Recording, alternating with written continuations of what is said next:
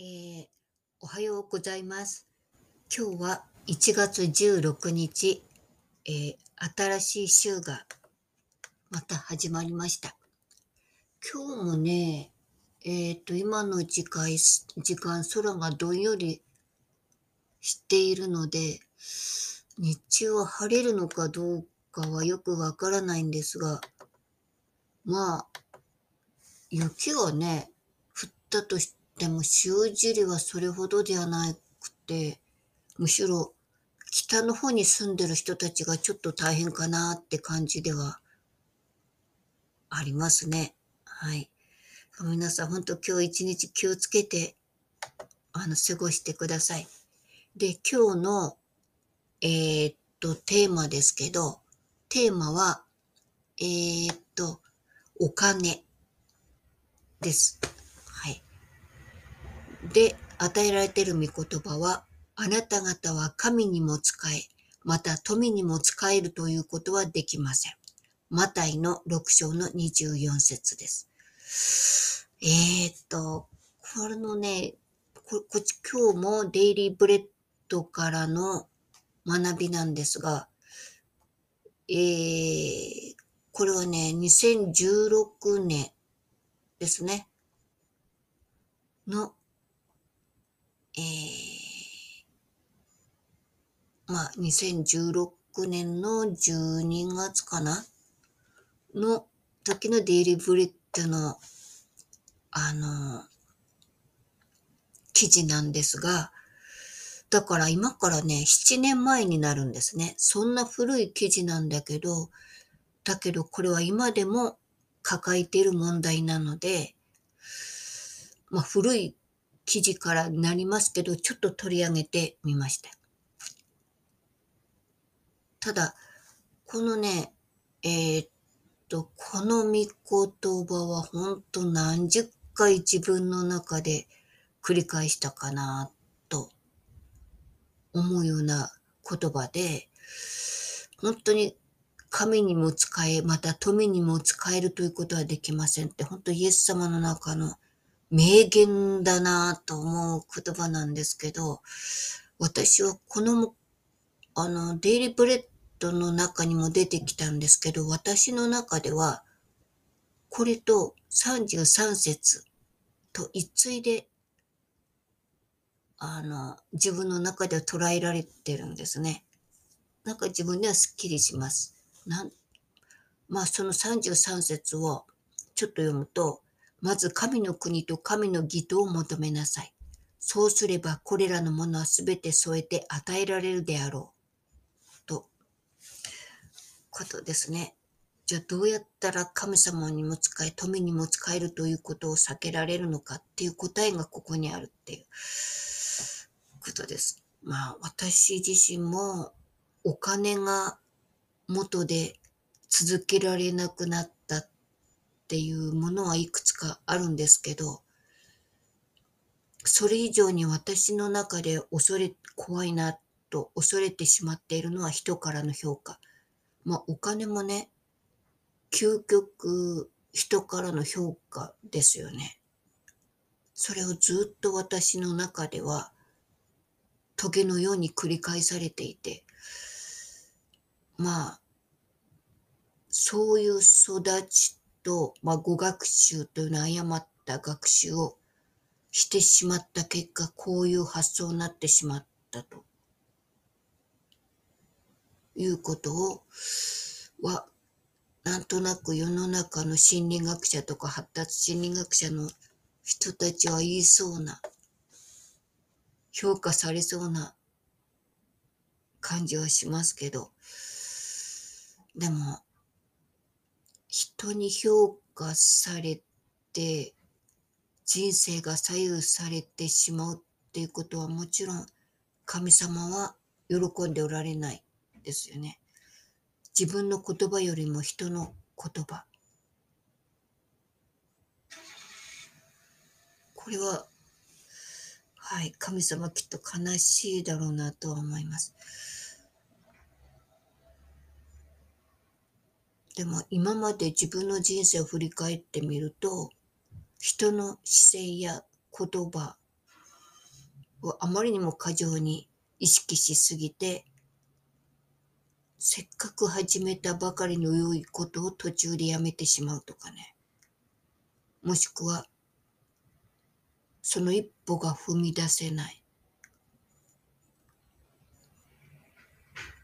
それで、周りの人たちはどんどんどんどん成功して前に出ていくと。それをうつろな眼差しで見て、心の中では焦ってるんだけど、行動に移せない。もしそ、そこで、うりを作用したまんま、何十年ももし過ごしているとしたら、本当にもったいないなぁと、神様がせっかく与えられた人生を、そんな人の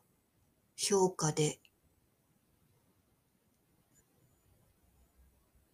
潰れていくっていうのは、でももしかしたら、いや、私はやるんだっていう、続けるんだっていうその思いは単なる執着も、かもしれないし、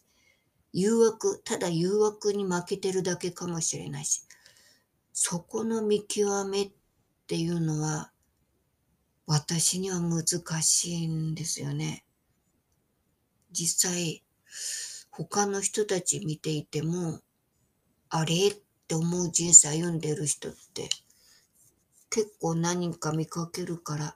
発達障害運の以前の問題なんでしょうかね。それ考えるとどうしたらいいんだっていう、とっても絶望的で暗淡とした気持ちになってしまうんですけど、私、だからそこで、やっぱり私がこれが確かだなと思うのは、やっぱり聖霊様に教えていただくこと。まあ、あのー、と言いますか、私はあなたを信じますと言って歩み出して祈るクリスチャンってたくさんいるんですけど、信じますっていうことはまだ形にはなっていないものを信じる、なっていないものをな、なるであろうと信じるってことは、これ究極の思い込みですよね。だから、私たちの信仰って根本的に思い込みで進んでいくものなのかなと。まあ、こういうふうに言われてしまったら身も蓋もないんですけど、でも、究極私たちの歩みって思い込みで始まって思い込みで終わるんですよね。はい。まあ、とも言えるんですけど、まあ、まあ、ちょっとね、違う言い方をすれば神様への信頼。神様を信頼して形になると思い込んで進むことにしたっていうのがまあ、言い換えればこういう形になるわけでして。はい。でも、実相の実ね、その今までの、これもまたね、また体験かと、ある人からうんざりされそうなんですけど、神様にお金をくださいと。正直に祈ったことがあります。あるいは、神様、私を憐れんでくださいと。そうすると、必ず神様はこれに対しての答えての答えをくださいます。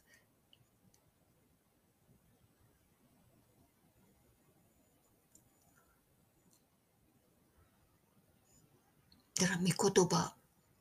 が、あの、前にも話したけど、その次、次の日ぐらいのデボーションで神様は御言葉で答えてくださいます。私は自分の言葉で祈るんですけど、神様は聖書の言葉で答えてくださる。だから、今日与えられた御言葉も、もう何度もこの御言葉を心の中で反芻しながら不安を一方で抱えながら神様はどんなふうに私に答えてくださるんだろうとドキドキしながら待っているとええー、と思うようなびっくりするような形で答えてくださったっていうことが何度もあります。また体験。体験しかないのかって言われそうですけど、私のように弱い人間は、すぐ御言葉から離れてしまう私は、はい。まあ結局、神様からの祝福体験から出ないと学べないというか、っていうか私はもうずっと祝福、神様からの精霊体験、祝福体験の中で育まれてきて、それで今に至っているので、体験じゃなく御言葉だって言われるんだったら、その御言葉に根付いた生活を体験してきて今にあるんです。だから私の生活はこの御言葉に根拠を置いた生活です。それが私にとっては一番確実な人生でした。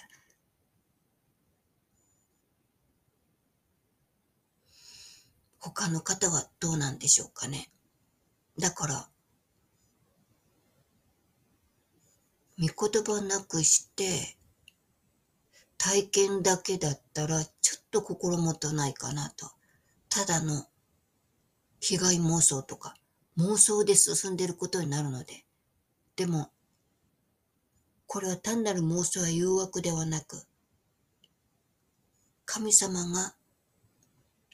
確かに約束をしてくださっているっていうことは聖書の中にいくつも見つかるので。で、神様はどう言ってるんだろうって言って聖書の中を探すときってね、結局、自分に向けられたメッセージを探してしまうんですけど、自分に都合のいい御言葉をやっぱり探してしまうんですね、期待して。だけどそうではなくて、本当に神様、ある人もある牧師さんも言っていたように、罪を悔い改めて、ごめんなさいと認めて悔い改めて、そうして与えられた御言葉が本当に神様の御心な、なのかなと思ったりします。で、礼拝の中で私の教会の牧師が何度も繰り返し教えてくれたのは、神様に立ち返る。これが一番大事なんだっていうことですね。間違ってもいいし、失敗してもいい。だけど、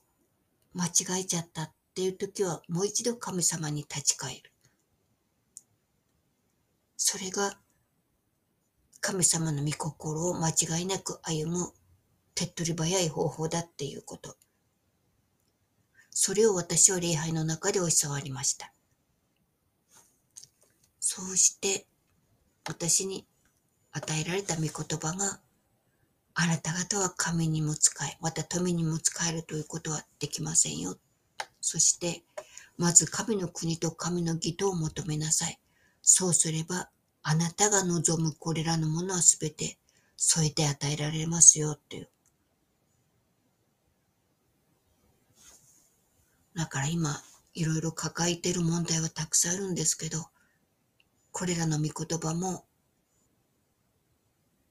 人の評価とか言葉に左右される人生ではなく、本当に神の国と神の義とを求めていく人生を改めてここから歩ませていただきたいなと今は思っています。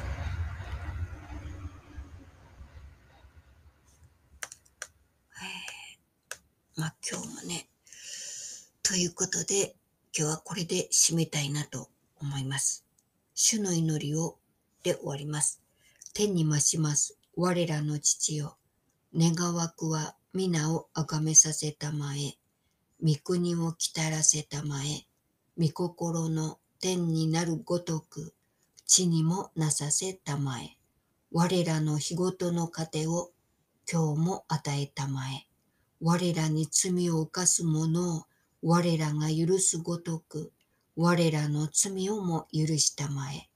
我らを試みに合わせず、悪より救い出したまえ。国と力と栄とは限りなく汝のものなればなり。アーメン。